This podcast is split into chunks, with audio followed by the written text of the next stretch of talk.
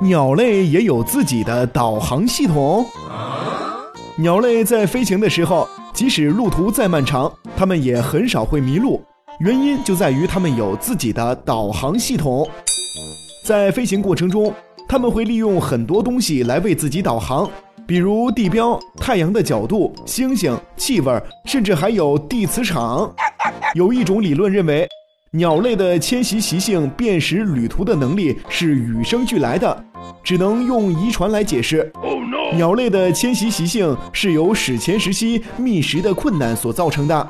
那时，为了寻找食物，鸟儿不得不进行周期性的长途旅行。这样年复一年，世世代代，经过漫长的演化过程，各种迁徙习性就被记录在它们的遗传密码上。然后经过核糖核酸分子，也就是 RNA，一代一代的传下来。